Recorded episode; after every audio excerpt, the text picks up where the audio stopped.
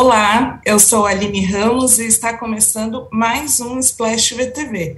Hoje, excepcionalmente, eu vou substituir a Débora. Tá tudo bem, mas vamos hoje ser só eu, Padi e Marcele Carvalho. Estou aqui com as minhas queridas. Estou aqui nessa missão nova, não tão nova, mas não estou sozinha. Bom, e aí eu já quero começar fazendo um pedido especial para você que está nos assistindo, é, que se você está vendo pelo YouTube, é, no novo canal de Splash, peço que você curta o nosso vídeo para que ele chegue ainda mais longe, mais pessoas. Se você está ouvindo em alguma plataforma de podcast, siga a playlist de Splash para receber a notificação sempre que houver um programa novo. Bom, Hoje é dia de paredão no BBB. Temos Gustavo, Pedro Scooby e Vini na Belinda. Tem muita coisa para a gente debater sobre BBB, mas antes vamos fazer um giro nas novelas e outras notícias da TV. E para começar, vamos falar de Pantanal. A novela nem estreou e tá dando o que falar. José Loreto, ele postou no Instagram uma foto dele e do jesuíta Barbosa totalmente nus dentro de um rio. E escreveu: Com abundância vem Pantanal, duas semanas para estrear. E aí, meninas, Pantanal vem com abundância mesmo? As chamadas têm chamado muita atenção. O que você espera, Padir? Há expectativas altíssimas, né? Porque é uma novela que vem também numa toada, numa trilha, né? De uma memória afetiva muito forte da versão original, mesmo para quem não viu. Quer dizer, é, quem não viu em 1990 também teve chance de ver em 2008, que o SBT teve lá uma reprise é, aparentemente meio clandestina, né? Ninguém sabe como a novela foi sair da massa falida e parar na tela do SBT, mas o fato é que eles exibiram a novela e está no YouTube também, né? Tem assim, acho que quase a novela toda, se não na íntegra, está no YouTube. E então a expectativa já vem nessa atuada da, da memória afetiva. A versão original vinha com muita abundância, e eu acho que daí tem essa, essa necessidade de eles dizerem sim, estaremos aqui nesse nesses mesmos moldes de 32 anos atrás mas é claro que a nudez vai ser um pouco arrefecida. Só que, de maneira geral, o diretor da versão atual, Rogério Gomes, vulgo Papinha, tem dito que é de fato uma homenagem à versão original do Benedito Rui Barbosa. O neto dele, o Bruno Luperi, que está adaptando, diz que é uma, uma atualização, é quase uma atualização, uma adaptação apenas que é, elimina aí, são muitas coisas, evidentemente, mas uma, eliminando as coisas datadas do texto e pre, é, é, preservando os, as histórias míticas, né, da mulher que vira onça, o homem que vira é, sucuri, e principalmente a saga dos leões, é uma saga familiar no Mato Grosso, com todas as questões ecológicas que existiam há 30 anos, que continuam existindo agora com uma gravidade maior, porque a nossa, é, as coisas, né, as, as a as terras, não é que as terras diminuíram, a vegetação diminuiu muito em função das queimadas, e também a supervisão daquilo lá está é, tá num momento de ápice, né, de nunca, nunca foi tão mal supervisionado, a gente tem aí um milhão de multas que não foram aplicadas, a gente tem um governo que fecha os olhos para isso. Então tem toda essa, toda essa carga, né, muita coisa, e ainda tem as pessoas bonitas, lindas, feitas no Leblon, que vão aparecer nuas no Pantanal, essa é a nossa expectativa. E, e, a sua, Marcele, como está dessa homenagem, essa abundância? O que você espera? É, pela foto ali dos dois, que abundância, meu irmão, já diria, né? Bom, eu tenho, Paulo, faço das minhas palavras da Padi, porque eu também estou muito ansiosa e está realmente nesse lugar de afetividade, assim, de memória afetiva mesmo, né? De, de, de, aconchego, assim, né? Eu tenho uma relação muito, muito forte com essa novela. Eu já comentei aqui em outros programas, né? Eu tinha, eu tinha 15, 14, 15 anos quando essa novela nasceu, é, veio ao ar na manchete, então me lembra minha mãe. E é engraçado que ontem, né, a gente estava falando sobre, sobre resgate né, de, de memória, ontem teve né, uma, uma primeira coletiva, né? Virtual, é, a novela, E o Renato Góes falou justamente disso, que ele era criança, né, uns quatro anos mais ou menos, quando a novela foi ao ar, e que ele lembrava muito da, dos acordes, né, da, da, melodia quando entrava é, na, na, na, abertura da novela, né. Então acho que tudo isso, né, faz você, né, não só os atores que eram que eram crianças ou que eram adolescentes na época da, da novela, trazer essa memória também para poder trabalhar com isso, né, na, agora fazendo a novela, e o público de casa também, né, é, que, já, que viu a novela, tem essa, esse resgate, né, é, dessa história, dessa, dessa, dessa, dessa paisagem também que ficou tão, tão emblemática. Enfim, Pantanal realmente vem para tocar é, é, o coração da gente, né, para tocar, resgatar essa memória. E eu acho que agora, né, tem muito mais tecnologia do que tinha na época, então tem tudo para ser ainda bem, bem mais bonito, né? Se é que a gente pode dizer assim, porque já era lindo naquela época, hoje então. Então minha expectativa tá alta. Vamos ver dia 28. É, na semana passada a gente foi surpreendido com a notícia com a notícia que a Juliana Paz saiu da Globo, né? Agora ela tem um outro tipo de contrato. E a novela tá para começar com ela. Vai interferir alguma coisa ou tá tudo tranquilo aí né, nessa relação do contrato? Padir, você pode. Ela, eu acho que ela, eu acho até que ela já gravou tudo que ela tinha para gravar. Se é, a novela, eles foram para o Pantanal e parece que gravaram cenas até o capítulo 60, capítulo, é, até o capítulo 60 foi é, gravaram tudo que tem até 60 no Pantanal, depois voltaram para o Rio para gravar, é, preencher cenas de estúdio e tal. Então, primeiro, uma coisa importante que a gente é, é, precisa destacar aqui é que a novela reassume ou se aproxima um pouco mais daquele ritmo pré-pandemia. A gente teve aí três novelas inéditas exibidas na Globo com audiência muito aquém do que elas estão habituadas a, a alcançar. Não é só uma questão de streaming, porque foi meio que de um dia para o outro, até as reprises vinham dando mais audiência do que essas atuais, então, eles perceberam também essa urgência de fazer uma obra aberta. Mas a Juliana Paz, né, ela tem um, um adiantado forte aí de cenas, mas ela não está perto de acabar a gravação. Se tiver algum tropeço ali, alguma coisa que não caia bem no gosto do público nesse início de história, dá para arrumar. Se bem que, como eu disse, ela vem muito calçada já num, numa história que deu muito certo. É, a Juliana faz a Maria Marruá, que era o papel da Cássia Kiss, em 1990. Olha que eu achei uma distância tão grande entre as duas. E ela foi muito desconstruída fisicamente para ser aquela mulher meio bicho, meio do mato mesmo, que é mãe da Juma Marruá, personagem talvez mais emblemática da novela, que vira onça.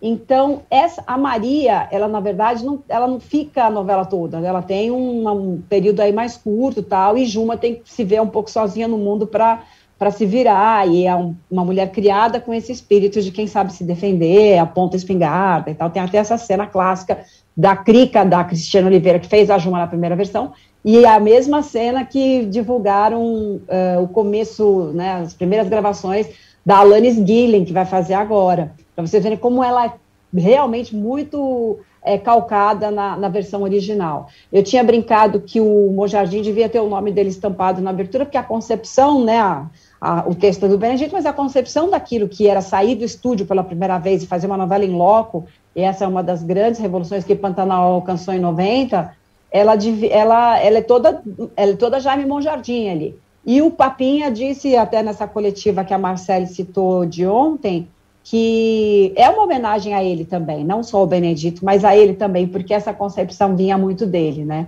Então, é, é interessante notar como as, a, é uma, uma referência fortíssima na cena da, da Juma, que é a personagem mais emblemática, na música de abertura, que provavelmente será a mesma, não está ainda cravado, mas essa música da abertura que tem sido usada nas chamadas, ela vai estar na trilha de agora, porque é, como disse o Renato Góes, aquilo que remete à, à lembrança da versão original, é muito forte aquilo, né? E é, eu também acho muito difícil, embora eu achasse que podiam fazer uma releitura, eu acho muito difícil fazer alguma coisa melhor, porque é muito forte mesmo. Ah, legal. É, Marcele, você escreveu sobre os perrengues que o elenco está passando, gravando ali no Pantanal. Conta pra gente, né, o, o, o que, que está acontecendo. Gente, é muito engraçado isso, né? Porque a gente vê né, nas chamadas aquelas imagens belíssimas, as pessoas totalmente ali, né, dentro é, é, da natureza, fazendo parte daquilo e tal.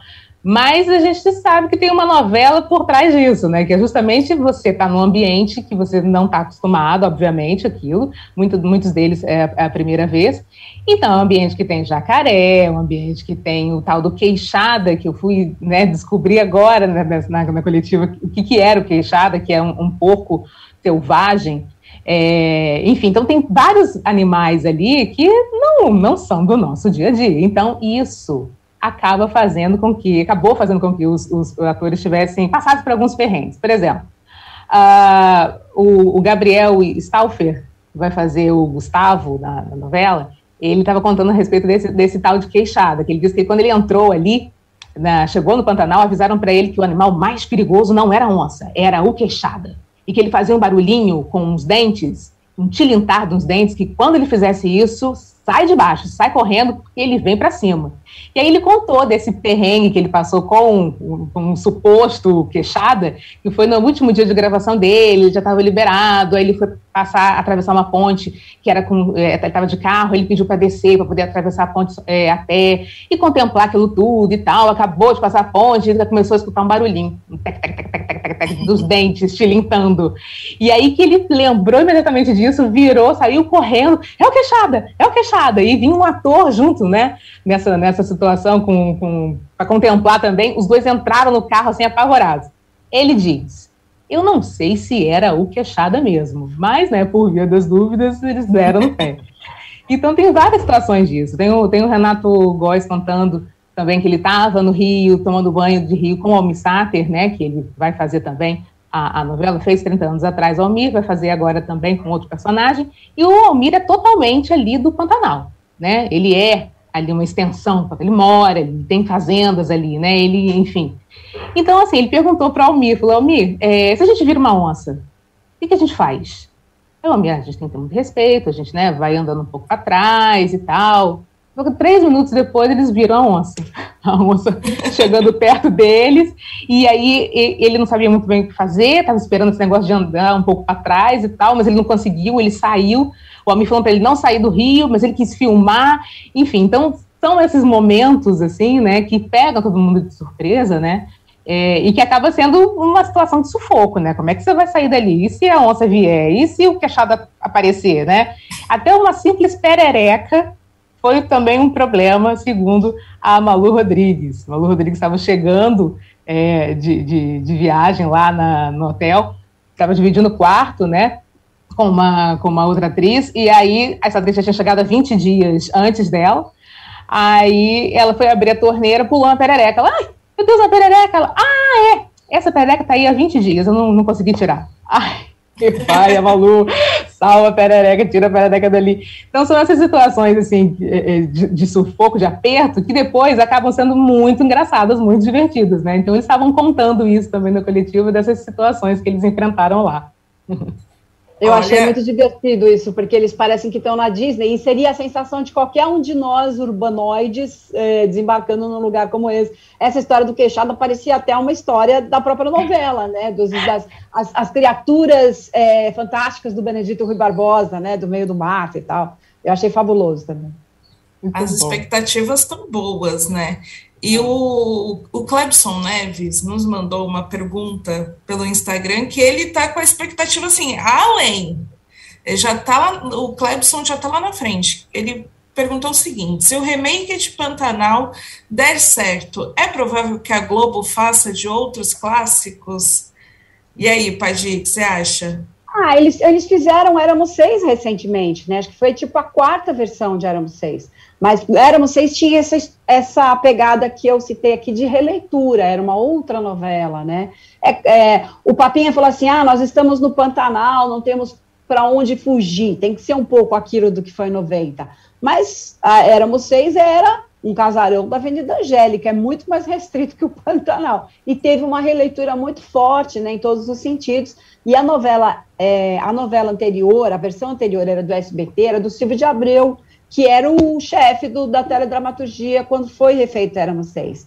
Né? Quer dizer, o próprio autor ali no comando daquela obra, não foi ele que reescreveu, mas o texto, é, a base do texto era da versão dele com, é, com o Rubens Evald Filho, que eles fizeram, não lembro em que ano, mas o SBT usou essa versão, que já era a, a terceira, se não me engano, da história, é, que é baseada num livro. Então, enfim, era uma releitura, releitura mesmo, né? era, tinha uma outra concepção.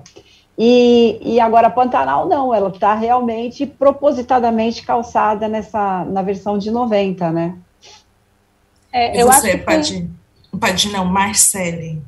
Eu acho que foi isso, assim, acho que a intenção, pelo que a gente ouviu ontem, acho que a intenção sempre foi essa, de homenagear essa obra do Benedito, que o próprio é, é, Neto falou que acredita ser a obra mais importante do avô dele, né? Então, assim, uhum. até o próprio avô, ele, ele conversa com o Benedito, né? Pega referências, conversa com ele. Benedito está com 91, né, Padia? Eu acho que é 91 anos, né? Vai fazer 91 tá... em abril. Eu falei com ele por videoconferência, ele tá igualzinho, e ele chora no meio da, do relato dele. É uma loucura, assim. Então, então, assim, eu acho que tem muito dessa, né, desse, desse respeito por essa obra tão importante, porque depois disso o Benedito, se não me engano, voltou para Globo e deu aquela a, a, aquela sucessão de novelas, né? Renascer, Rei do Gado, enfim. Então, é, há um Terra respeito muito grande. Né? Terra Nostra, exatamente. Tem, é. Há um respeito muito grande, acho que eles queriam fazer isso, né? É, adaptar o que tinha que adaptar para os dias de hoje, né? 32 anos depois, mas seguir essa linha. Acho que, acho que talvez nunca tenha sido uma, a intenção deles de desviar um pouco dele, criar uma, uma outra história. Era seguir realmente essa história uma história que deveria ter sido contada há 32 anos na própria Globo e não aconteceu. E agora ela volta, né? E volta com essa cara de homenagem mesmo. Então, eu acho que a intenção sempre foi realmente essa de todo mundo ali, né? Todo mundo tem muito respeito ali, né? Todo mundo tem, tem muito é, é, é a, a, agradecer, enfim, pela, pela, pela contribuição do Benedito, né? Porque Benedito foi tocar justamente numa, numa, num momento e num, e ele em pessoas, em, em uma, uma, cultura, vamos dizer assim, que a gente não conhecia na época, né? O pantaneiro, ali a, o, o, povo da região é, ribeirinha, a gente não conhecia isso 30 anos atrás, né? Então, assim, é muito, muito bonito ver esse resgate, ao mesmo tempo com essa cara de homenagem a esse grande autor. E só, só completando é, a pergunta do nosso querido espectador, o, eu acho que nunca houve um remake tão referendado no original. Eles fizeram Pecado Capital, fizeram Selva de Pedra, é, fizeram Paraíso mesmo, do Benedito, Cabocla também do Benedito, mas eu acho que essa, e acho que Pantanal é realmente muito, muito referendada mesmo na versão original, Aí, aí dizer, ah, a Globo tem o, o, o pode ter o pretexto de dizer que não, a novela original não era dela, então ela pode fazer aquilo. Na verdade, o Era Vocês também nunca tinha sido dela e ela fez uma coisa completamente diferente, devia até ser o contrário. E a Record, quando fez a Escravizaura, teve muita gente que fez essa crítica, que Escravizaura da Record era tão pautado no, na Escravizaura da Globo que a, a personagem né, da, da, da Isaura era completamente. A caracterização é, da Bianca era exatamente igual ao da Lucélia Santos, né? E, mas o diretor ali era o mesmo, era o Erval Rossano que fez as duas versões. Agora a gente tem aí esse exemplo, acho que são os dois clássicos que foram refeitos com maior é, fidelidade ao original, são esses dois realmente. É, eu acho que também fica muito essa sensação, né, de que vai que a, a, Globo invista mais nisso, porque a gente tem também a questão das reprises fazendo sucesso, parece que o, o, o que está dando certo agora são histórias velhas, né, não necessariamente produções novas. E aí, o falando Viva, nisso... O Viva é o primeiro lugar na TV Paga, só para lembrar isso, e é todo feito de memória afetiva. Olha só. E eh, o próprio Globoplay, né? Cada vez mais colocando as novelas né, antigas. É, tá, tá, tá difícil. O, o, o novo tá, tá, tá, com, enfrentando problemas, que é o caso de Um Lugar ao Sol, né? Que é o nosso próximo tema aí. É, o que, que vocês esperam dessas duas últimas, desses últimos capítulos dessa novela tão conturbada? Quer começar, Marcele? É. o que, que eu vou falar? eu gosto bastante da novela, né? A gente falou muito sobre a novela quando ela, quando ela estreou, né? Só que o que acontece? É, na verdade, aconteceram várias coisas ao longo desse, desses meses que é, meio que tamparam um pouco, fuscaram um pouco o brilho que a novela realmente que ela realmente trouxe, né? Os temas que ela abordou que são muito importantes. É, essa, essa reta final, é, eu confesso que eu tô meio. Como é que eu vou dizer assim? Meio decepcionada. Né? Não sei se essa palavra é muito forte para dizer isso, mas eu esperava realmente um final um pouco, um pouco melhor. Né? Eu estou achando muito confuso. É, tem algumas cenas em que é, o desenrolar dela assim, fica meio no ar. Como é, como é que se chegou até ali? né? Personagens que tinham uma, uma, uma característica, que, que, estavam, estavam é, ali dentro de um, de um, contexto, né? Como foi a, a, história da Stephanie, por exemplo, né? De violência doméstica. De repente, deu uma, uma virada, assim, estranha, né? Então, assim, eu... A, as obras da Alicia, né? Foram as duas novelas das seis dela, é, eu sou apaixonada, já falei isso, né? Em prosa e verso aqui, é, elas terminaram, elas foram muito bem acabadas, as histórias tiveram ganchos muito, muito perfeitos, linkavam uma coisa com a outra. É, o Lugar a Sol veio com, né, é, eu vim com uma expectativa, acho que muita gente veio com essa expectativa de seis anos de ausência de Lícia, quem gosta realmente do tipo de trabalho que ela faz, né, e a sensação que eu tenho é que o final tá, tá meio triste, sabe? Eu estava esperando uma outra coisa, eu estava desejando que fosse um outro final, mas tem algumas coisas muito confusas ali e que parece que é uma outra pessoa que está escrevendo a novela. Não sei, assim, é um, é um olhar de, de uma tele, telespectadora fã da, da, da, história, do início da história, mas que eu tô meio. Fiquei, fiquei meio decepcionada, sabe, com, com o, o, o caminhar desse final. Acho que não só você, Marcele. E você, Padim? O que, que, ah, que, que você espera, tá achando? Eu já gostei mais da novela, não vou mentir aqui que eu, eu é, mas o que, que eu acho que tem um problema ali é, técnico, talvez. O, a trama central do, do, do Christian barra Renato, Cauã Raymond, ela não se desenvolve na mesma velocidade que as tramas paralelas.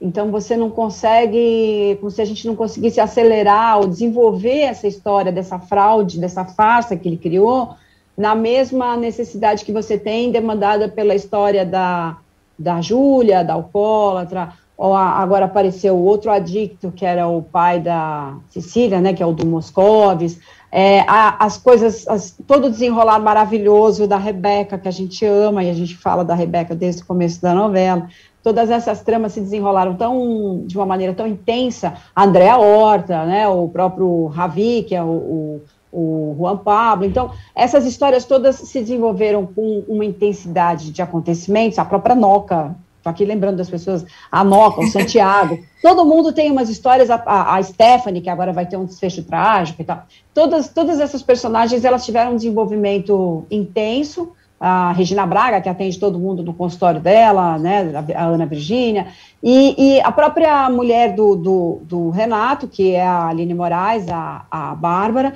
é, tudo isso foi acontecendo, assim, a gente foi tomando um gosto muito grande por essas histórias paralelas, a ponto de lamentar não ter visto a morte do Túlio não precisava fazer, gravar um acidente espetacular de helicóptero, mas dava para fazer alguma coisa, sei lá, que é, pudesse tratar da despedida dele, da parte de Jesus da novela, e foi apenas mencionado, quase que como uma radionovela, a gente não viu isso.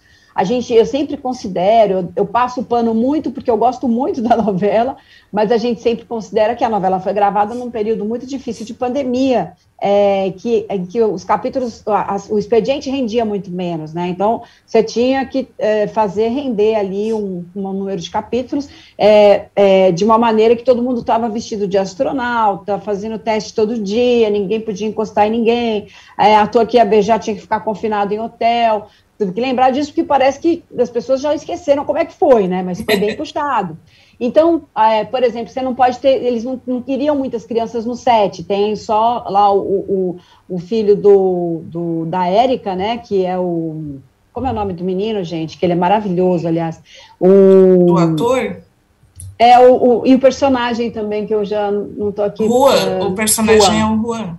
É Juan, é que era Juan, tem o Juan Paiva, que é o Ravi, tem o Juan, que é o filho da Érica. É, então tem só ele ali de criança mesmo, né? Eu acho. E o Tinha bebê, a filha do Matheus. Tinha a filha do Matheus, é Marie. verdade.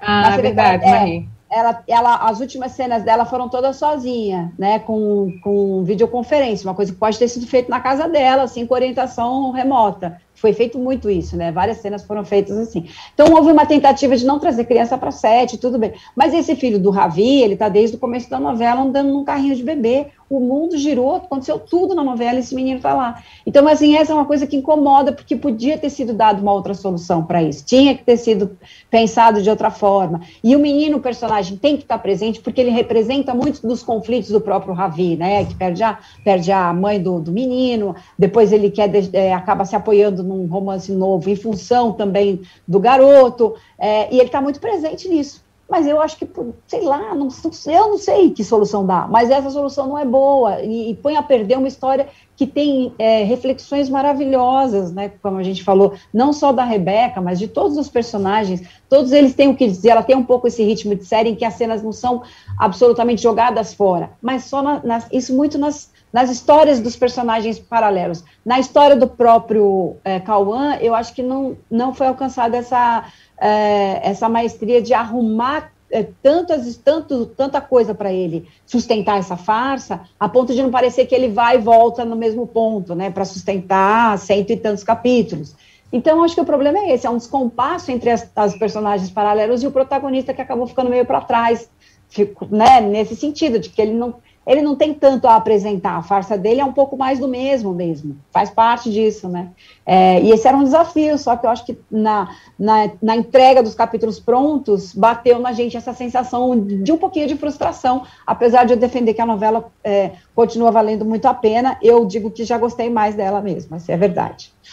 É, faz parte, um relacionamento longo, né? Tem esse, esses momentos que a gente gosta mais, gosta menos, tem as sim, crises. Sim, mas eu não, acho que ela tenha, eu não acho que ela tenha. Eu acho que ela não tem uma barriga, mas ela tem esse problema. O personagem central tem uma barriga e os outros não. Os outros a vida corre muito para eles e tal, a ponto da gente perder até algumas ações, né? Sim, e aí agora você falando me fez pensar que eu ia colocar o meu principal ponto de decepção nessa reta final, que é a história da Stephanie.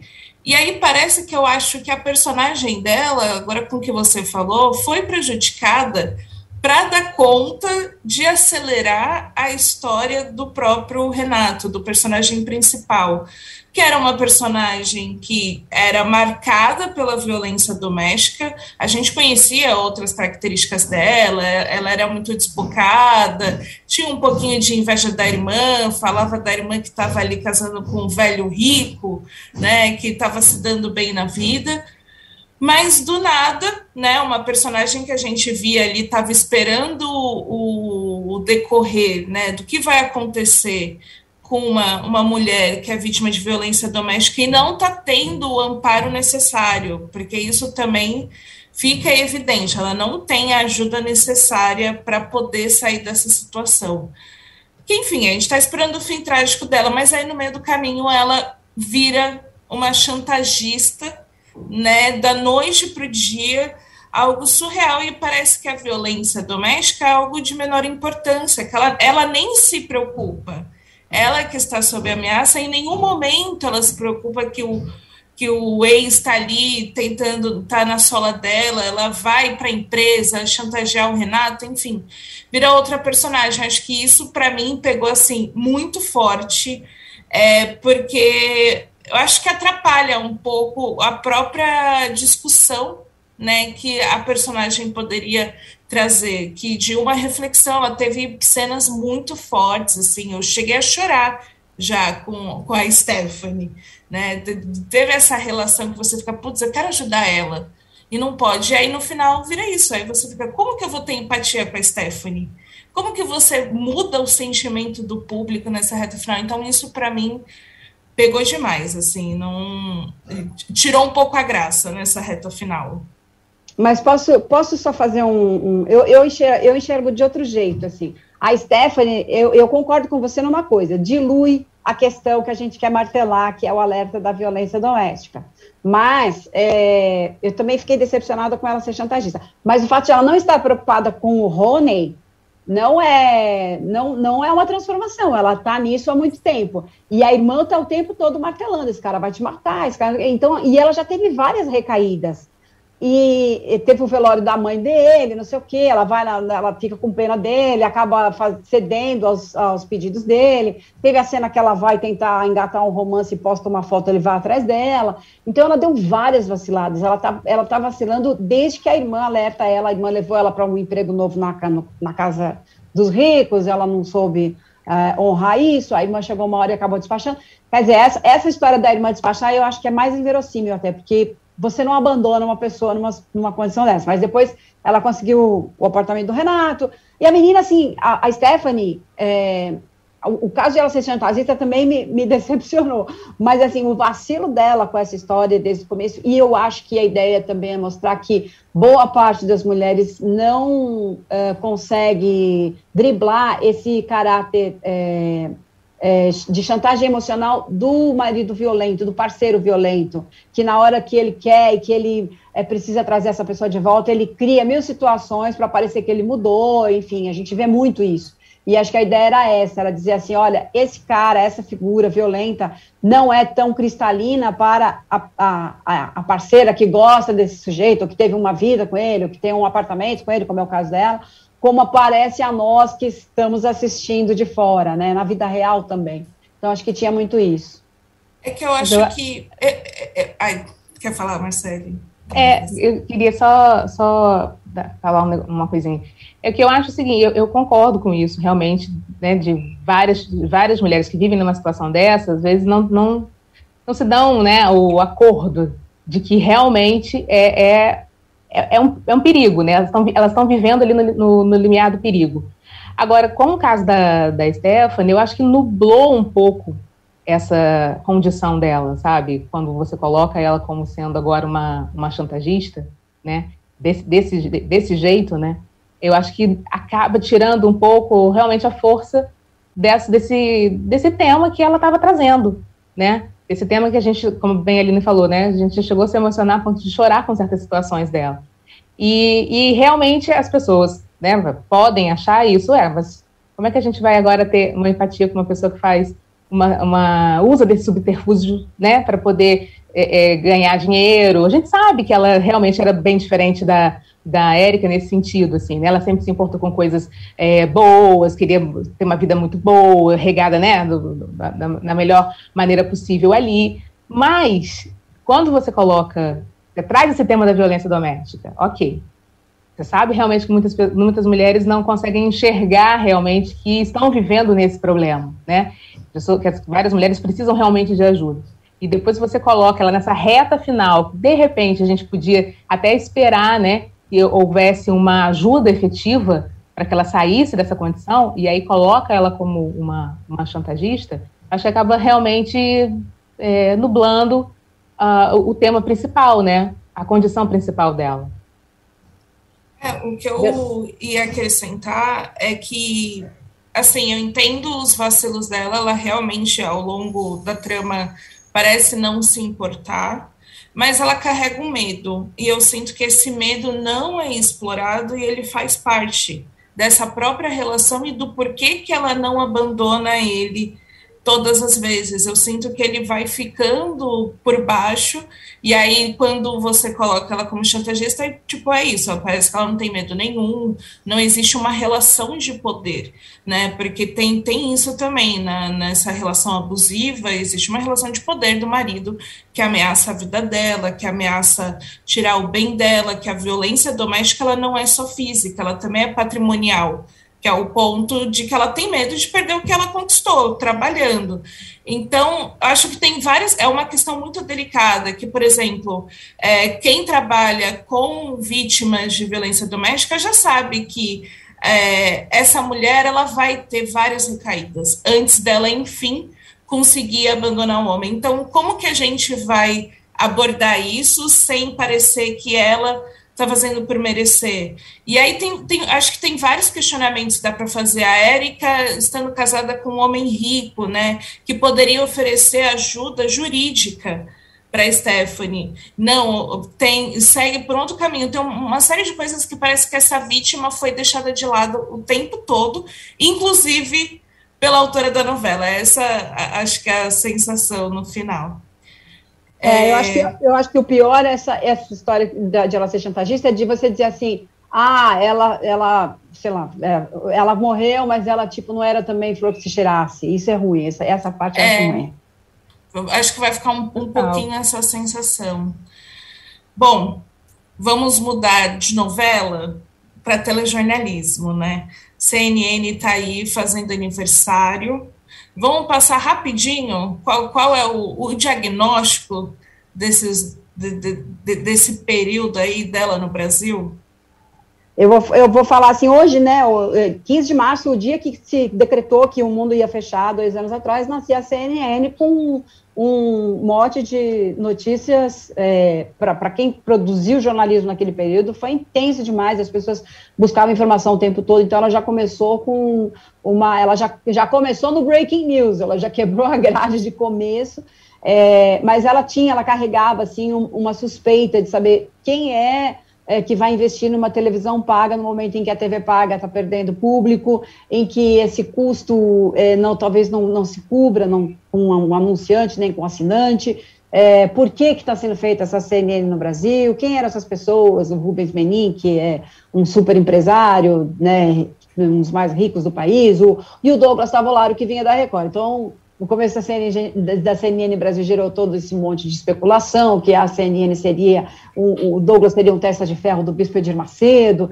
que aquela, é, que a CNN tinha uma pecha bolsonarista, como é a Record, e assim, ao longo de, do primeiro ano, a gente foi vendo uma, várias tentativas de eles desvincularem, de, de eles se livrarem dessa, dessa imagem, é, mas não, não convencendo absolutamente, até que no final do primeiro ano, o próprio Douglas deixou a empresa, e entrou a Raquel Afonso, algumas coisas se alteraram. Nesse meio período também temos que lembrar que o Rubens Menin, que é o sócio que bota dinheiro na coisa, é, foi no almoço, um jantar de apoio ao Bolsonaro. Então, algumas tentativas de se livrar daquilo foram, foram é, diluídas por, pelas ações desse empresário. Mas, enfim, ela tem um papel importante no, na criação de um primeiro canal de notícias que realmente faz frente, ou tenta fazer frente à TV Globo.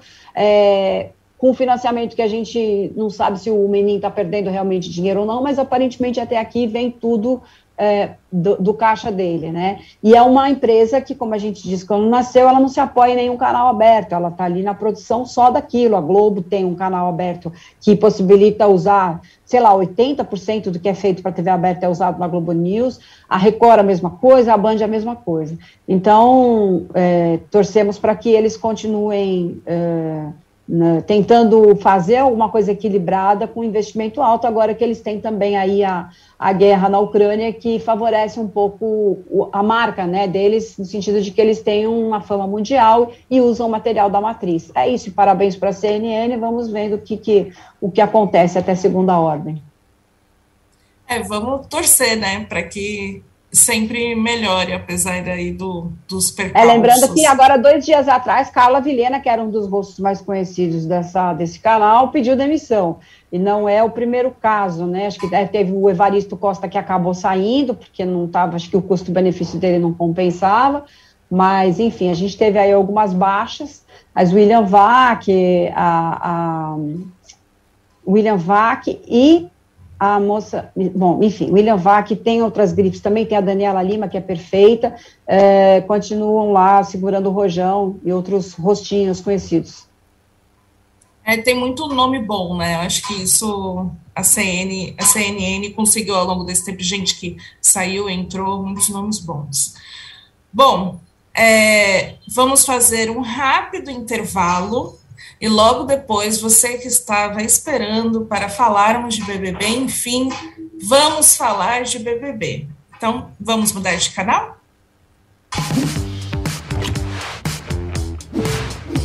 eu e meu querido amigo Juca Kifuri vamos estar mais uma vez juntos em nova empreitada. Todas as terças-feiras, às três horas da tarde, José Trajano e eu estaremos aqui para discutir os fatos da semana. Já estivemos juntos no Cartão Verde, lá na Cultura, lá atrás, no Linha de Passe, também há algum tempo atrás, mas agora vamos estar no Cartão Vermelho e aqui no UOL. E com uma novidade, não vamos falar só de esporte temos liberdade completa para falar de música, de literatura, de política, do dia a dia, dos acontecimentos. E para darmos cartão vermelho, direto, sem amarelo, para todos os deslizes. Para quem sair fora da linha, segundo o nosso ponto de vista toda terça-feira, 3 horas da tarde, no canal UOL e nas principais plataformas de podcast.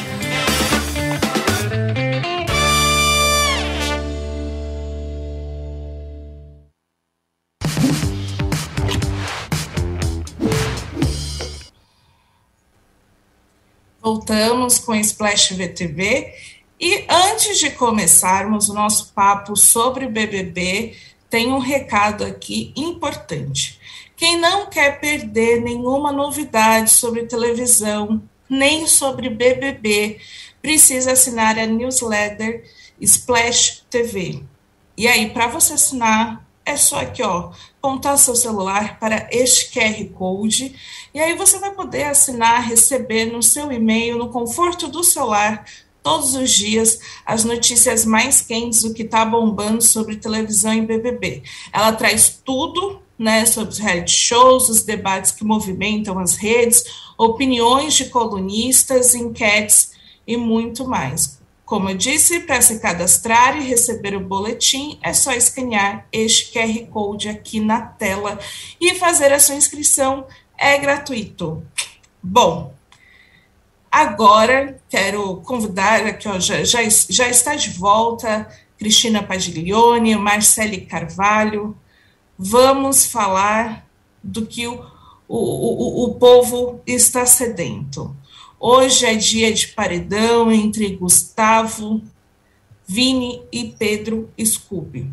E esse paredão trouxe uma questão assim, esquentou os, os ânimos e trouxe uma questão que, que já foi levantada, a gente já debateu em outros programas, que é sobre a presença dos camarotes dentro do BBB. O Lucas, quando indicou o Scooby, falou que ele não dava tanta importância assim para o programa, estava ali com um certo descaso, e muita gente concorda que sim, Scooby não liga tanto para o BBB, tá doido para sair e curtir o carnaval. Isso é sintoma de quem é camarote? É, é, é essa a questão. Quem é camarote não liga para o BBB e por causa disso o BBB tem que eliminar os camarotes de vez, fazer tudo de novo, começar de novo. O que, que você acha, Marcele? Eu acho que agora não tem mais volta, não. Eu acho que a partir do momento que eles colocaram os camarotes, é, vai ficar muito difícil fazer um BBB somente com anônimos, né? Acredito eu. Porque, assim, de qualquer forma, né, é, os camarotes, né, a galera que vai para o camarote, é, dá um, um, um, molho ali, né? A gente quer saber como é que se comporta, como é que vive, a gente só fica sabendo disso ali? A gente, a gente só conhece essas pessoas, na verdade, ali como elas se apresentam, né? Nos no shows, é, é, é, o ator que está ali na novela. Então, de, dessa oportunidade, né, estar ali no BBB é se desnudar, pelo menos teoricamente é essa, né? Se desnudar mesmo e ser você, você, é, o público conhecer quem é você, quem é aquele ator, quem é aquela, aquele influencer, né? No dia a dia, como é que é isso? Então, é, esse, esse ano foi assim, né? Mas nos outros anos a gente viu bastante, né? Como, como as pessoas conseguem realmente é, é, tirar aquela, aquela cara do artista e ser uma pessoa comum. Então eu acho que, na verdade, é, não que o artista seja alguma outra coisa do, do, do, mundo, assim, né, diferente. Mas, assim, é porque realmente tem essa aura mesmo, né, e as pessoas conseguem, é, gostam de saber, gostam de ver como é que eles se comportam ali. Então, eu acho que agora é muito difícil, tá, não, óbvio, não vou dizer que é impossível, mas acho que é muito difícil agora fazer um BBB sem ter esses, esses famosos, né, do, do, do camarote. E você, Padir, acha que tem condição? Eu acho que é muito divertido você botar pessoas que são muito idolatradas aqui fora com pessoas comuns, nas mesmas condições, com as mesmas regras.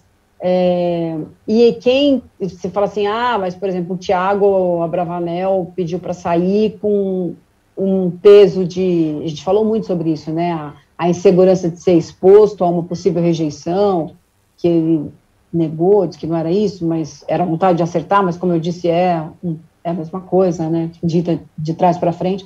Então, é muito. Se, esse, se esses famosos se sujeitam a isso, sabendo que eles vão enfrentar esse fogo, e alguns deles talvez façam isso justamente para ter quase uma terapia para eles. Essas pessoas são cercadas de, de, de, assessores e de bajuladores que raramente lhes diz que eles estão errados, é, quando porque a maioria deles acaba não dando espaço para que os assessores e sua equipe digam o tempo todo isso. Há exceções, evidentemente, mas tem um pessoal que tem um ego tão lá em cima Estou é, falando do geral, tá, gente? Não estou falando da, dos confinados da casa, não. É, que não, não, não tem esse, não, não encontram nas pessoas e, e, atribuem só a haters as críticas que vêm das redes sociais. Então, é muito interessante, acho que para eles e para o público, que essa mistura seja feita. Agora, é, é preciso que a, a, produção do BBB faça um filtro melhor. Quem quer realmente estar tá lá é, para experimentar essa sensação, né? É, quem ou quem vai para fazer um spa? Eu acho que eles não tiveram até hoje essa, essa esse comportamento dos, dos, das edições anteriores dos famosos, o cara que está indo lá só para tirar uns dias de folga, né, com comida e bebida paga pela Globo, entendeu? É, é, preciso ver isso, porque senão esse cara não, ele não alimenta o jogo, e se ele não alimenta o jogo, não tem programa, é isso que a gente está vendo, né? Vai começar a flopar. Daí é possível. Eu, quando, confesso que quando eu vi esse elenco do BBB, eu fiquei bem deslumbrada. Falei, nossa, que time ótimo e tal, que sensacional. Mas o time ótimo porque tem grifes mais né, robustas ali. É, não necessariamente porque elas provocariam um conflito. E o bom elenco de reality show é o elenco que que você mistura água e óleo, né? Por isso que a gente fala tanto da Casa dos Artistas 1, que é ninguém, quem imaginava botar o Supla com o Alexandre Frota na mesma casa, que foi uma obra do Rodrigo Carelli com o Fernando Rancoleta, que era diretor de elenco do SPT na época, foi uma loucura, porque as pessoas não imaginam. Talvez os BBBs que a gente tinha, mesmo de anônimos, quando você botava só gente que queria ser famosa, mas que não tinha um talento, não tinha um pensamento, não tinha um, né, aquela coisa, o que, que você faz da vida? Wanna be famous, né, só, o cara não tem um talento, não tem uma vocação. Quando você botava esse elenco também muito parecido, também não dava jogo, teve várias edições que floparam com gente que não tinha o que, não tinha embate, né, não tinha divergência. Então, assim, não é que a gente queira ver treta, mas a literatura e a dramaturgia e os reality shows não fogem disso são feitos de conflitos. Quando você põe um povo que está lá só para se divertir, um não quer ofender o outro, ah, eu não tenho, né, não preciso desse dinheiro, porque é isso, né, que tá, quando a gente fala assim, vamos, vamos, vamos deixar os famosos de fora, o problema deles é esse, assim, não preciso desse dinheiro. A maioria deles ali faz um publi, ganha muito mais do que, não um, não em um único público, mas ganha com publis muito mais que um milhão e meio. Então, o que está em jogo, né? É, é, de repente, assim, a gente falou já do Fiuk na edição passada, que era todo cheio de, de, de, fragilidades de um menino aparentemente mimado, mas foi até o fim, se expôs e continua se expondo nas coisas que faz e tal. Então, ele tinha um objetivo de lá, até para dizer que ele vendeu a guitarra dele porque ele não tinha dinheiro, né? A gente lembra desse episódio, mas ele foi com força e com vontade de ganhar o prêmio, entendeu? Agora, assim, se você tem um pessoal que está lá tanto faz, realmente não funciona. Eu acho que esse filtro nas próximas edições tem que ser mais rigoroso, né? Não basta ser uma super grife e, e isso por si só não traz audiência, a gente já está vendo agora. Bom, é, a gente, o Splash perguntou no Instagram para os seguidores, né? Fez uma enquete se as, se as pessoas gostariam de um BBB sem camarote. E 55% disse que sim que gostaria de um BBB sem, cama, é, sem camarote, 45% disse que não. E aqui no, no chat no, no YouTube, o pessoal está um pouquinho na mesma linha, né? A Daisy Giovanna Lopes disse: verdade, BBB tinha que fazer só com pessoas que precisam do dinheiro. E na Fazenda, os famosos pelo menos trabalham suadinho para ganhar o prêmio. Isso é real. O pessoal não é passa um dia sem ter que levantar da cama para fazer alguma tarefa. Eles podem dormir o resto do dia, mas eles tiveram que levantar. O Leonardo disse o seguinte: Tiago e Scooby, por exemplo, entraram no programa porque podiam e não estão nem aí para o programa. Já a Radoica, hippie, sem camarote e participante com poucos seguidores, raiz. Já a Cristiane Jerônimo, ela é mais radical, fora camarote, assim, é, é, é, é, fora todo qualquer tipo de camarote. Eu acho que isso diz muito, talvez, sobre o processo mesmo, a etapa de seleção, se eles fizeram. É, tem, acho que é, é, a gente tem pouca informação né, de como é essa seleção desses camarotes. Eles fazem algum tipo de entrevista, mas só faz uma entrevista. Quantas etapas? Tem dinâmica? Porque o pipoca, quando vai, tem. É assim, o dia inteiro da pessoa no hotel com dinâmica sendo testada de todos os tipos, todas as formas possíveis, profissionais diferentes. E o camarote, como que eles são testados? São testados? Porque parece que não, né? Tem alguns ali que parece que você pensa, não, não é possível, só foi na lábia, né? Não, não passou por nenhum teste. Acho que isso chama atenção. Bom, vai muito do, do, convite, né? Assim, a gente não tem realmente, como você falou, a gente não tem realmente uma, uma, uma certeza absoluta, né, de como é feito isso, mas a sensação que dá é que realmente é um ligou, convidou, o que, que você acha, né, dessa, dessa é. possibilidade e tal. E aí muitos, né, acabam de repente indo pela isso mesmo, pela, pela experiência mesmo, né, de, de, de ver, de repente é fã do programa, como o Thiago sempre falou, sou fã do programa e tal e vamos ver como é que é conviver ali, né? Como é que é viver isso na pele, né? Então, às vezes, de repente, essa, essa seleção é feita com esses nomes grifados, né? Se espera que eles interajam ali, que dê algum furdunço ali dentro, e de repente, não. A gente falou, ué, mas como assim, né? A gente estava esperando. São sempre as expectativas, né? A gente esperar alguma coisa e não, e não receber em, em, troca, né? Então aí a gente acaba realmente se decepcionando, esperando que eles fossem fazer alguma coisa ali, é, é, é, jogar realmente, e acaba que não aconteceu muito, né? Então é, é, meio, é meio frustrante às vezes isso. É. Bom, gente, falando em frustração, eu gostaria da gente debater um pouquinho sobre o Vini. Porque, ao que tudo indica, ele será o eliminado de hoje, né? Também outro, mais uma baixa no quarto Lollipop, com um nível alto de rejeição, né? Não, não agradou o público, e, e aí fica o questionamento, né? Ele deixa essa sensação de frustração, talvez por isso as pessoas não gostem tanto dele, né? porque tinha expectativa já do público antes de começar o BBB, que ele seria o novo Gil, mas aí ele não foi só o novo Gil, como ele acabou virando ali uma espécie de assistente do Eliezer.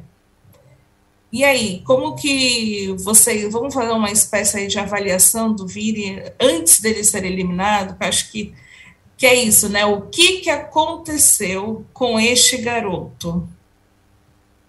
Quer começar, Marcele? É, ele se perdeu completamente. Como você bem falou, né, no início, é, quando foi anunciado, né, o, ele como sendo um dos participantes e tal, é, ele já, já, ganhou assim seguidores absurdamente, né? Foi o primeiro pipoca ali que ganhou, acho que chegou a bater um milhão, se não me engano. É, ele está com 4 milhões agora. Pois é, tá com 4 milhões. Quando ele, quando ele começou, ele estava disparado, assim, foi o que mais ganhou seguidor. Então, realmente havia, mais uma vez eu falo sobre expectativas, né? Havia uma expectativa muito grande em relação a ele, é, de repente, essa, essa comparação, esse, essa idealização de que ele poderia vir a ser um novo Gil, de repente. É, e che chegou dentro da casa, né? E ele acabou ali se perdendo completamente no, na, na, na, história que ele poderia ter construído ali, a partir do momento em que ele realmente grudou ali no Eliezer. E tem, e, curiosamente, tem uma frase que a Larissa, né, antes de ser eliminada, disse que a sensação que ela tinha é que parecia que o Vini tinha entrado no, no BBB para servir o Eli. Porque é exatamente isso que a gente vê.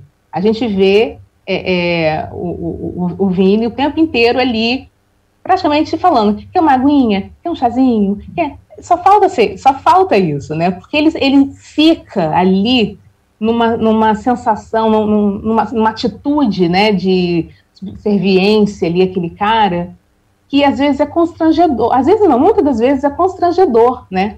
Ah, um, um momento que eu, vários momentos eu senti vergonha de ver aquela situação, mas naquele momento em que houve o que eles, que eles se desentenderam ali no quarto, né? Que a Jade tinha montado toda a estratégia para levar o DG para o paredão, a dinâmica mudou, ele votou na Jesse, depois ele foi se justificar, o Vini ficou parado ali na cômoda, em pé, enquanto o Eli estava deitado ali e tentando justificar o que não tinha justificativa, né? E ele não falava nada, ele não se posicionava em relação àquela situação. E outras situações mais que a gente já presenciou, dele estar sempre ali, junto com Eli, como se fosse realmente um assistente dele ali. Então, assim, eu acho que ele, ele perdeu muito oportunidade, muita oportunidade, ele perdeu muito a oportunidade de crescer realmente no jogo, de mostrar que ele estava ali, de mostrar a história dele dentro do jogo, né? Não é só a história de fora, não, mas é o que ele construiu dentro do jogo. Se eu perguntar, né, gente, o que, que o, o, o Vini, mais, mais interessante, o Vini fez dentro desse BBB 22? Tropeçou. Não é? Ficou ainda forçando uma situação né, de, de, de, de, comédia, de tentar ser engraçado, que não dava mesmo, gente, pelo contrário. Então, assim, é uma pena, ele poderia realmente ter crescido bastante, ele poderia realmente ter jogado, ele poderia realmente ter se posicionado, né, ele poderia ter sido uma outra coisa, mas ele não foi. Né, ele ficou ali sendo uma pessoa que estava servindo aos interesses, né, os desejos do Eli. E ficou claro também, assim, que outra vergonha que eu, que eu senti foi no discurso dele para pedir para ficar. Uma pessoa que faz um discurso daquele, né, pedindo, ah, sou uma, né, sou uma pessoa boa, eu lavo roupa, eu pego camisinha para o povo. Eu... Não, gente, você não pode fazer isso, sabe? Aquele momento não é para esse momento. Então, assim, são vários, são várias situações realmente que a gente fala, puxa, perdeu aí, ó, perdeu. Por que que perdeu? Perdeu por isso, por essa atitude. É uma pena. E aí, Padir, você tem alguma é, não, opinião do porquê? Só acrescentando que existia uma expectativa aí, porque a Globo, acho que me parece muito claro isso, né? Que teve um, tem um, um template, um personagem, que a ideia era ter ali um novo Gil do Vigor, né? Que, que é uma coisa de, de estereótipo mesmo, né? Vamos falar claramente. Então a culpa é da Globo. A culpa é da. Não, a gente alimentou uma expectativa alta. Eu acho que também a culpa é da, dessa escalação, sim, porque a gente não, não dá para você fazer. Vamos ter agora alguém parecido com, é, você sabe, é, um gay que pode ser divertido, que não sei o que lá, que pode ser se encaixar dentro do que foi o Gil. É, ou uma, uma mulher forte, tarará, que possa se encaixar no que foi a Juliette. Essa, esse encaixe de estereótipos eu acho que é equivocado, né? E a gente tem um país é, é, com tipos muito, muito diferentes para a gente poder brincar e trazer pessoas diferentes. Mas eu acho que criou-se essa expectativa, inclusive, da própria direção do programa. E ele se mostrou exatamente o contrário do Gil, né? Como disse a Marcele, ele não é o cara autêntico, ele não é o cara que é, faz valer a, o posicionamento dele, ele é um cara que mostra subserviência. Para as pessoas aqui fora, pouco interessa se ele pega a camisinha para alguém, entendeu? É uma coisa que não é bem vista, assim, né? Você se colocar dessa forma. Então, existe essa decepção também. É, não que, não estamos aqui falando se ele é uma pessoa boa, se não é uma pessoa boa, né? Mas ele tropeça, como disse você, nesse tipo de atitude. Bom, é, eu acho que o, o, o, Vini, ele é mais um caso, mais uma prova de que nem todo mundo serve para o BBB. Que é uma ótima pessoa, pode ser engraçado, mas necessariamente isso não significa que vai ser uma pessoa que vai se encaixar com a dinâmica do, do programa, né? Que tem muita gente que sempre tem uma pessoa assim que os amigos todos falam: não, você tem que ir para o BBB, você é a pessoa que no BBB ia arrasar. E não. E na real não ia ser isso. Eu sinto que o Vini é um pouco esse caso, é muito querido com familiares, amigos, engraçado até, não duvido, mas que acho que não conseguiu se encaixar ali. Bom, é, eu estava esquecendo disso, que a gente fez uma pergunta também aqui, um pouco mais filosófica, sobre existe justiça no BBB? Né? Depois do, dos últimos acontecimentos de prova, é, prova de resistência, prova de bate-volta, quem vai para o paredão, quem volta, sempre fica uma coisa ali, ah, isso é injusto, tudo mais. Algumas pessoas responderam. O Clebson Neves, aqui olha novamente, ele diz que acha que não. É perceptível que a edição favorece os participantes que estão sendo bem aceitos. A Thalia Namarum disse que não, e, e, bem, e nem na vida, então tá tudo bem. A, Creus, a, a Creuseni Pereira disse: BBB é um jogo, não é um judiciário. Gostei dessa. A Ângela disse: não, a prova disso foi a última dinâmica de resistência que virou sorteio. Bom, vocês acham que é, a, a, a justiça aí fica esse sentimento de, de falta de justiça com a diferença de, do prêmio, que foi o que o pessoal levantou da última vez, da prova ter, da prova de resistência ser 20 mil 20 mil para comprar numa loja e a prova de bate-volta ser um carro zero?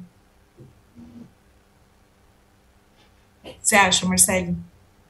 Eu, eu acho, assim, é, é, essa coisa da, da prova de resistência, né? Primeiro, é, você ficar tanto tempo ali rodando, né, em pé, levando fumaçada no, no rosto, para chegar no final a, a, a, decisão ser por sorte, eu acho isso muito ruim. Deixa ficar, Sabe, eu não, eu não sei ali. Eu lembro do, do Kaysar e da Dona Clara, não foram 43 horas ali na, na, na prova de resistência? Foi uma Foi. prova de resistência absurda, assim. Foi é, resistência, não dá para ser apenas por, por sorte, né? E tem, tem essa questão também, né? Assim, as pessoas tão, estavam realmente levantando a, o fato do, do valor que, que seria dado para o ganhador dessas duas provas, né? Tanto a prova de, de resistência, que deveria, de repente, ser um valor um pouco maior, e a prova do bate-volta. Enfim, eu, eu não, não, não, sei como é que é a dinâmica ali, as escolhas ali, né? Porque uma prova é, é, patrocinada por, um, por uma marca, então essa marca dá esse, esse prêmio. A prova da, da, de resistência é patrocinada por outra marca que tem esse prêmio no final. Então, assim, os, os, ajustes ali, né, são muito, são, são muito internos, assim, né? Mas, assim, olhando de fora, se você tem uma primeira percepção, né, assim, olhando de fora como o público olha, pode parecer realmente meio injusto que uma prova que você fique ali tantas horas em pé tenha um prêmio menor do que uma outra prova que é resolvida rápido, né? Então, tem também essa, essa leitura. Mas o que me pega realmente é a, essa prova, as provas de resistência, elas serem é, decididas, né? No caso, no, nesse caso específico, foi decidida por uma, por uma, por um sorteio. Entendeu? Parece que desmerece todo o esforço que aquelas pessoas fizeram durante esse tempo todo, né? Foram mais 24 horas, né? Foi um dia inteiro ali em pé. Bom, é, tem isso, e tem uma pessoa dentro do BBB que está se sentindo muito injustiçada, né? Que, que, que, que tem reclamado disso. Essa pessoa é o Arthur, né? Ele, no raio-x, é, falou um pouco sobre isso, sobre o fato dele tomar muita porrada. Ele começou assim: ah, bom dia, Brasil, bom dia, meus fãs, meu bom dia, meus pontos de luz, bom dia para todo mundo. Bom, hoje eu vou fazer um desabafo aqui para os meus fãs e para minha equipe. Realmente eu estou bem cansado emocionalmente toda semana ficar levando essa pancada, essa porrada. As pessoas insistem em ficar criando situações que não existiram, distorcendo situações, coisas que eu fiz ou deixei de fazer. Enfim, o que me deixa mais tranquilo é saber que eu tenho vocês e que eu posso contar com vocês. Enfim, ele é um recado longo, porque o Arthur não economiza na, na, nas palavras, não, não vou ler tudo aqui, mas enfim, ele está se sentindo injustiçado. E aí, o, o, o Arthur é a vítima, está tá, tá, tá sofrendo mais que todo mundo nessa edição do BBB, que esse foi o debate, né, entre da conversa que ele teve com a Lina e a Laís jogou ali também na roda falando que ele queria ser o novo Julieto. E aí, está sendo injustiçada a nova vítima? O que, que vocês acham, Padir? Você está sem o áudio. Desculpa, que passou um avião aqui, eu fechei. Eu acho que está sendo injustiçado, sim, e que essa tem sido a grande salvação dele. Então, ele não tem a dimensão do quanto isso tem salvado ele aqui fora, porque é, de fato, as pessoas têm uma opinião muito pré-estabelecida sobre ele, que foi o que aconteceu com Jade, e acho que Jade também tinha uma liderança ali dentro da casa que contaminou as outras pessoas em relação a isso. Eu acho que até no domingo, no, no, no Domingão, o, o Pochá parece que perguntou isso para ela: você não foi é, estabelecer ali uma relação com base nas informações que você tinha sobre ele aqui fora? E é isso que aconteceu com ela, embora ela tenha dito que não, que no começo eles até se deram bem e tal. Mas eu acho que é o que aconteceu ali com ela e com os outros. Isso deu uma contaminada, assim. E que tem uma coisa bem moralista, né? Do tipo assim, ah, ele traiu a mulher não sei quantas vezes, então ele é um lixo, né? E tem esse, uma pré-indisposição de, de conviver com esse cara do zero, que é o que acontece no BBB. O cara, a vida dele ali dentro é, é, é, é um pouco é, um, é zerada quando entra na casa. A não ser que faça lá como fez o Nego do Borel na Fazenda, que fez questão de repetir lá dentro é, todo o estereótipo de que era acusado aqui fora. Então, é, há, há, eu acho que há essa pré-indisposição e que há um, uma certa injustiça em relação a ele, mas como disse aí uma, uma das nossas é, espectadoras, a vida também é injusta, né? Faz parte do show, né? O que você acha, Marcele? Rapidinho, ah, aí a gente vai para encerrando aí, que eu falei, tem muito assunto, né? Eu concordo e cada vez dão mais holofote para isso acontecer. A partir do momento em que você começa a perseguir, perseguir, perseguir, jogar em cima e, e, e, e botar flechas e flechas, que foi, que foi justamente o jogo da discórdia ontem, é, não tendo um argumento forte, se embananando, elevando a voz, e ele tentando manter sempre a, a calma e explicando cada vez mais, tendo argumento, cada vez mais o holofote fica realmente em cima dele, cada vez mais estão dando prêmio para ele. Entendeu? E assim, vamos falar a verdade? O Arthur é um bom jogador, gente. Pode quem quiser falar.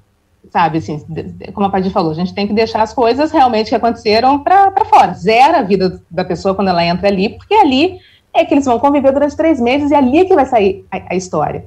O cara é um bom jogador. O cara sabe falar.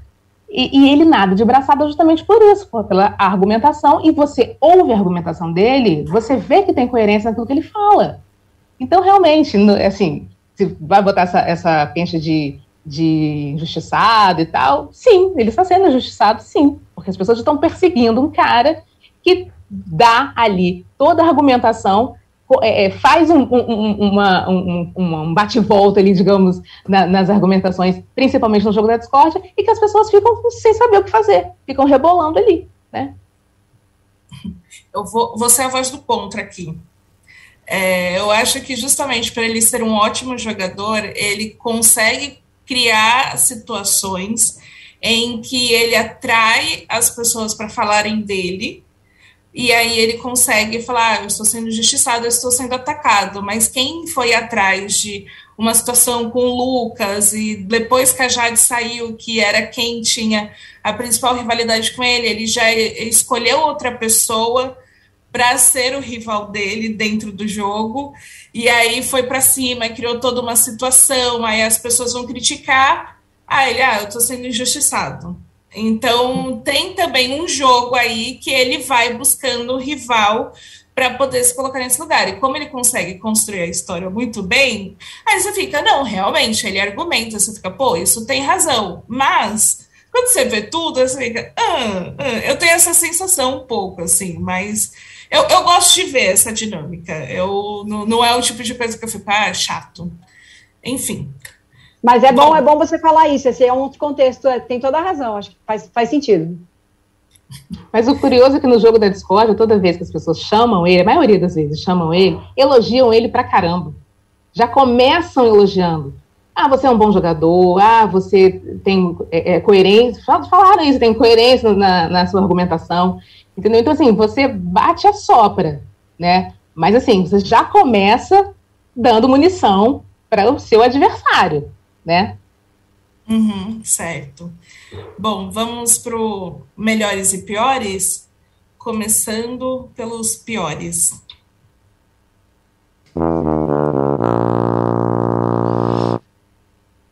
Eu já vou começar rapidinho dessa vez. Para mim, o pior foi o que a gente já debateu, que foi a, a personagem a Stephanie em Um Lugar é Só, o rumo né, em que ela tomou e que passou ali de vítima de violência doméstica para vilã da história. Isso daí acho que é difícil de descer para mim. E para você, Padir? Eu vou ficar com o filho do Ravi que não cresce, que é um bebezinho na história desde o mundo girou e ele ficou lá, na um lugar ao sol. Marcele? vou pegar essas duas situações. Eu estava com a, eu tava com a Stephanie realmente na, na cabeça, mas esse ponto que a, que a Paty levantou realmente é muito, muito interessante da gente observar mesmo. O menino não cresce, realmente, né? Então, assim, é, é, é, é difícil você engolir todo mundo, né? O tempo passando, é, dias e dias, meses e meses, e o garoto tá ali. Então, eu acho que essas duas situações realmente é, entram no meu, no meu pior da semana, digamos assim. Certo. Bom, vamos para os melhores? Bom, é, eu acho que o meu melhor vai ficar para para a cena que, nossa, eu, eu, esqueci completamente agora o nome, vocês vão me ajudar, da Helenice. Qual é a atriz? Ah, Ana, Ana Beatriz, Beatriz Nogueira. Ana Beatriz, que eu tava muito. Enfim, a Ana Beatriz Nogueira, acho que a cena dela ontem, no momento que ela recebe, assim, a, você pode ter Alzheimer, foi uma cena muito especial, muito emocionante em um lugar ao só. Então, é, enfim, uma mulher incrível, ainda nesse momento que ela está passando, enfim, graças a Deus já fez a, a cirurgia, é, já está curada do câncer, enfim, mas, é, parece que tudo ainda se conecta, né? Você vai pensando é. no momento difícil de doença que ela está passando e a personagem dela também, enfim, foi muito especial. E você, Padir? Ah, eu ia dizer outra coisa, mas essa eu tenho que copiar você, porque essa passagem da Ana Beatriz com esse contexto é, torna ela ainda mais gigantesca do que ela é. Minha outra, meu outro melhores era o Roda Viva com Glória Maria, de que eu participei ontem, que foi incrível, assim, como é, as pessoas podem discordar ou concordar e tal, mas ela tem uma, uma franqueza no que ela fala, mesmo quando ela fala algumas coisas que talvez a militância não esperem dela, o ativismo negro e tal, mas ela fala sobre racismo de uma maneira muito franca, muito é, comovida, e, e, e, o histórico dela, né, todo o histórico de alguém que é, é, veio, venceu e, e consegue ser muito franca no que diz, assim, então achei muito especial, foi Inclusive, é a maior audiência do ano até aqui do Roda Viva. É, e fico com essas duas opções, Ana Beatriz e Dona Glória Maria. E você, Marcele? Também tenho duas. É essa da Ana Beatriz, realmente, que você vê no. Primeiro, você viu no olhar dela, né? Nas cenas anteriores, assim, a, a, a é, é, essa, esse desespero, digamos assim, de, a possibilidade dela dela ter realmente Alzheimer, né? E depois veio a constatação, enfim, o diagnóstico da, da médica. É, ela é grandiosa, né? Ela é uma atriz grandiosa e, e, são os pequenos detalhes que você também percebe isso, né? E ela faz muito, muito bem. E também eu acho que é um, um grande alerta também sobre é, essa demência precoce, né? Eu acho que não é uma obra de ficção, isso infelizmente acontece, e eu acho que é bom também é, é, chamar a atenção para isso, né? É, e, e, por outro lado, também fico com o quarteto fantástico aí de quanto mais vida melhor, nessa fase nova, né? Já, não é nem o melhor da semana, já, já vem alguns dias com isso, que eles estão muito maravilhosos com essa troca de corpos, né? A Giovanna Antonelli e o Vladimir Brista, né, Neném e Paula, você conseguia, desde o primeiro momento, você consegue enxergar a Paula na Neném e o Neném na Paula, enfim, essa mistura gostosa que o Mauro Wilson decidiu fazer essa brincadeira com a gente. Então eu vou aí para a performance do, do quarteto, que está muito bacana, muito legal. Ótima fase eles estão. Bom, pessoal, esse foi o nosso Splash VTV. Antes de irmos, queria pedir para vocês darem um último like aí no vídeo, né, para nos apoiar. E bom, também tem um recado aqui que hoje, logo depois da eliminação do BBB, nós, nós vamos ter uma live do Splash Show, né? Assim que acaba o programa na Globo, o Splash Show começa aqui. E aí hoje será comandado com Lucas Maciel, teremos Marcele Carvalho e Matheus Baldi. Então, eles entram ao vivo para falar sobre o eliminado, a repercussão e tudo mais que está rolando. Lembrando que essa live especial que o Splash Show é, faz né, à noite sempre rola aos domingos, terças e quinta-feiras. E aí é isso, sempre em cima de tudo mais quente que está rolando. Bom, pessoal, é isso. Até mais. Tchau. Beijo, gente. Obrigada. tchau. tchau. tchau.